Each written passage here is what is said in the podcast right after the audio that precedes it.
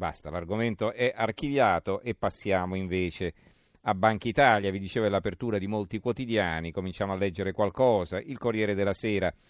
Renzi Gentiloni, alta tensione. Repubblica, Banca Italia, Prodi contro Renzi. Il Sole 24 Ore, Visco, partiti divisi sul bis eh, Palazzo Chigi, garantita l'autonomia dell'istituto, Renzi incalza, critico anche Berlusconi, sono mancati i controlli. C'è un appello degli economisti, eh, così genericamente individuati, salvare via nazionale dalla politica e poi si fa un salto dall'altra parte dell'oceano, la scelta di Trump, due colombe e tre falchi per la Fed, eh, la banca eh, centrale americana. Eh, il quotidiano nazionale, il giorno della nazione, il resto del Carlino, un titolo a due colonne, Blitz contro Banca Italia, Boschi nel mirino, ma Gentiloni a Bozza, Renzi, il PD sta con i risparmiatori. Italia Oggi, il pasticciaccio della riconferma di Visco in Banca Italia non ha un solo responsabile, è il titolo di questo pezzo di Pierluigi Magnaschi. Ancora, Milano Finanza, altro quotidiano economico, Banca Italia, Renzi alza il tiro, l'ex Premier auspica che la commissione d'inchiesta faccia chiarezza su tutti i temi e chiama in causa Anton Veneta, si cita Etruria ma non quella banca comprata a 6 miliardi rivenduta a MPS a 9.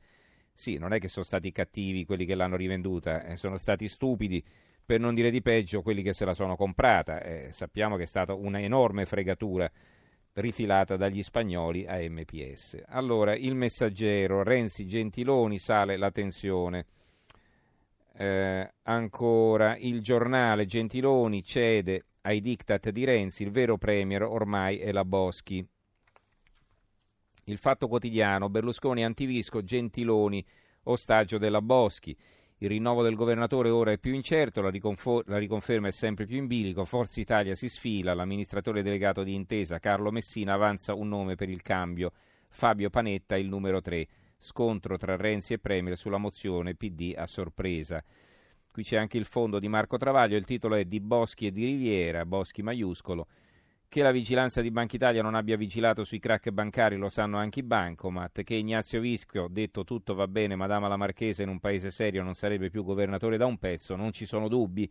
Chi ne avesse ancora si legga Giorgio Meletti a pagina 2. Ma che a chiedere la sua testa sia il duo Renzi e Boschi sarebbe una barzelletta se non fosse uno scandalo.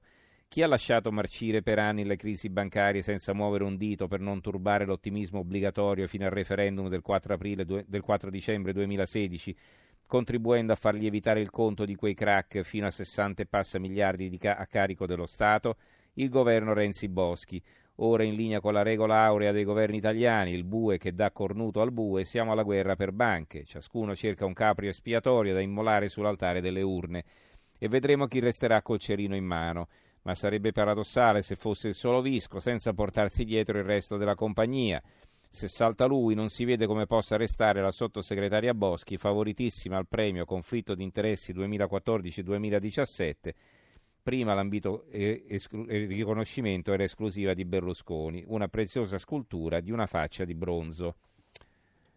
Allora, ehm, poi abbiamo l'avvenire, Renzi tutti sapevano e trova alleati su Visco.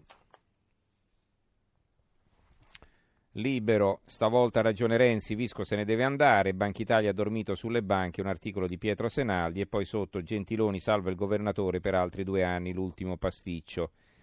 Il manifesto titola eh, sulla grande foto L'imboscata, eh, Renzi al tiro su Banca Italia e Gentiloni resta con il cerino in mano, il leader PD minaccia sorpresine dall'inchiesta parlamentare e nega di aver teso un agguato.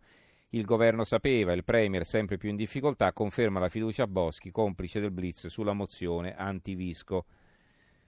Eh, ancora la verità, c'è una grande foto eh, di Maria Elena Boschi, La Vergine delle Banche è il titolo.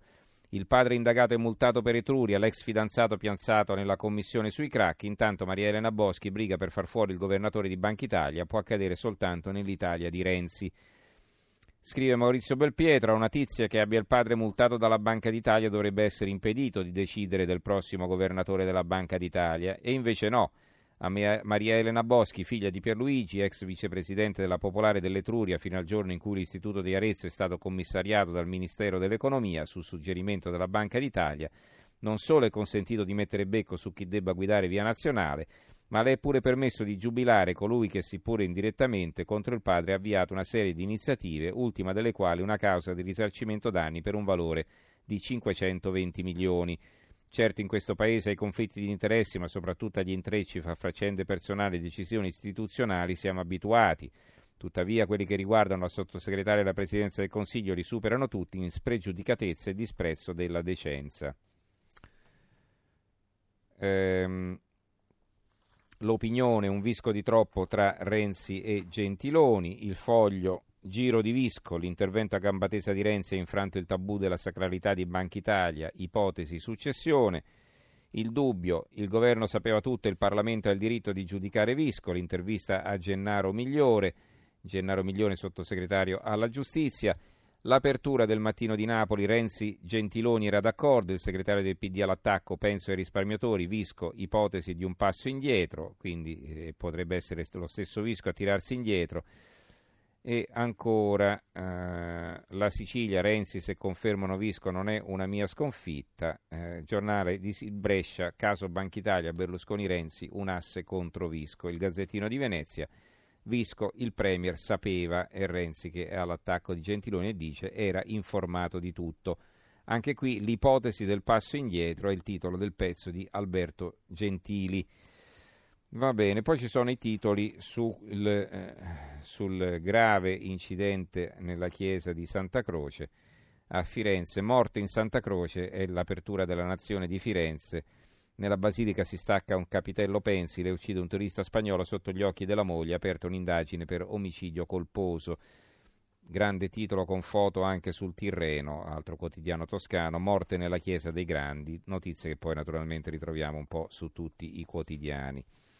C'è qualche titolo sulla manovra che merita di essere eh, citato eh, ed è quello, l'apertura del Sole 24 ore, manovra marcia indietro sulla mini patrimoniale, sparisce il prelievo sulle polizze, ricordate il 2% sulle polizze vita, ecco sparito, è stato cancellato, ne dà conto anche la verità, la resa di Padova, un conto ordine, già sparita la tassa sulle polizze vita.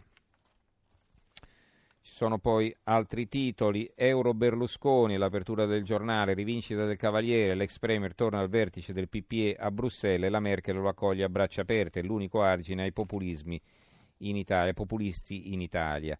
La Sicilia apre così Musumeci Cancelleri, candidato al centrodestra e quello dei 5 Stelle al fotofinici, ultimo sondaggio, centrodestra avanti di un punto, Micari ancora indietro, Fava al 7%.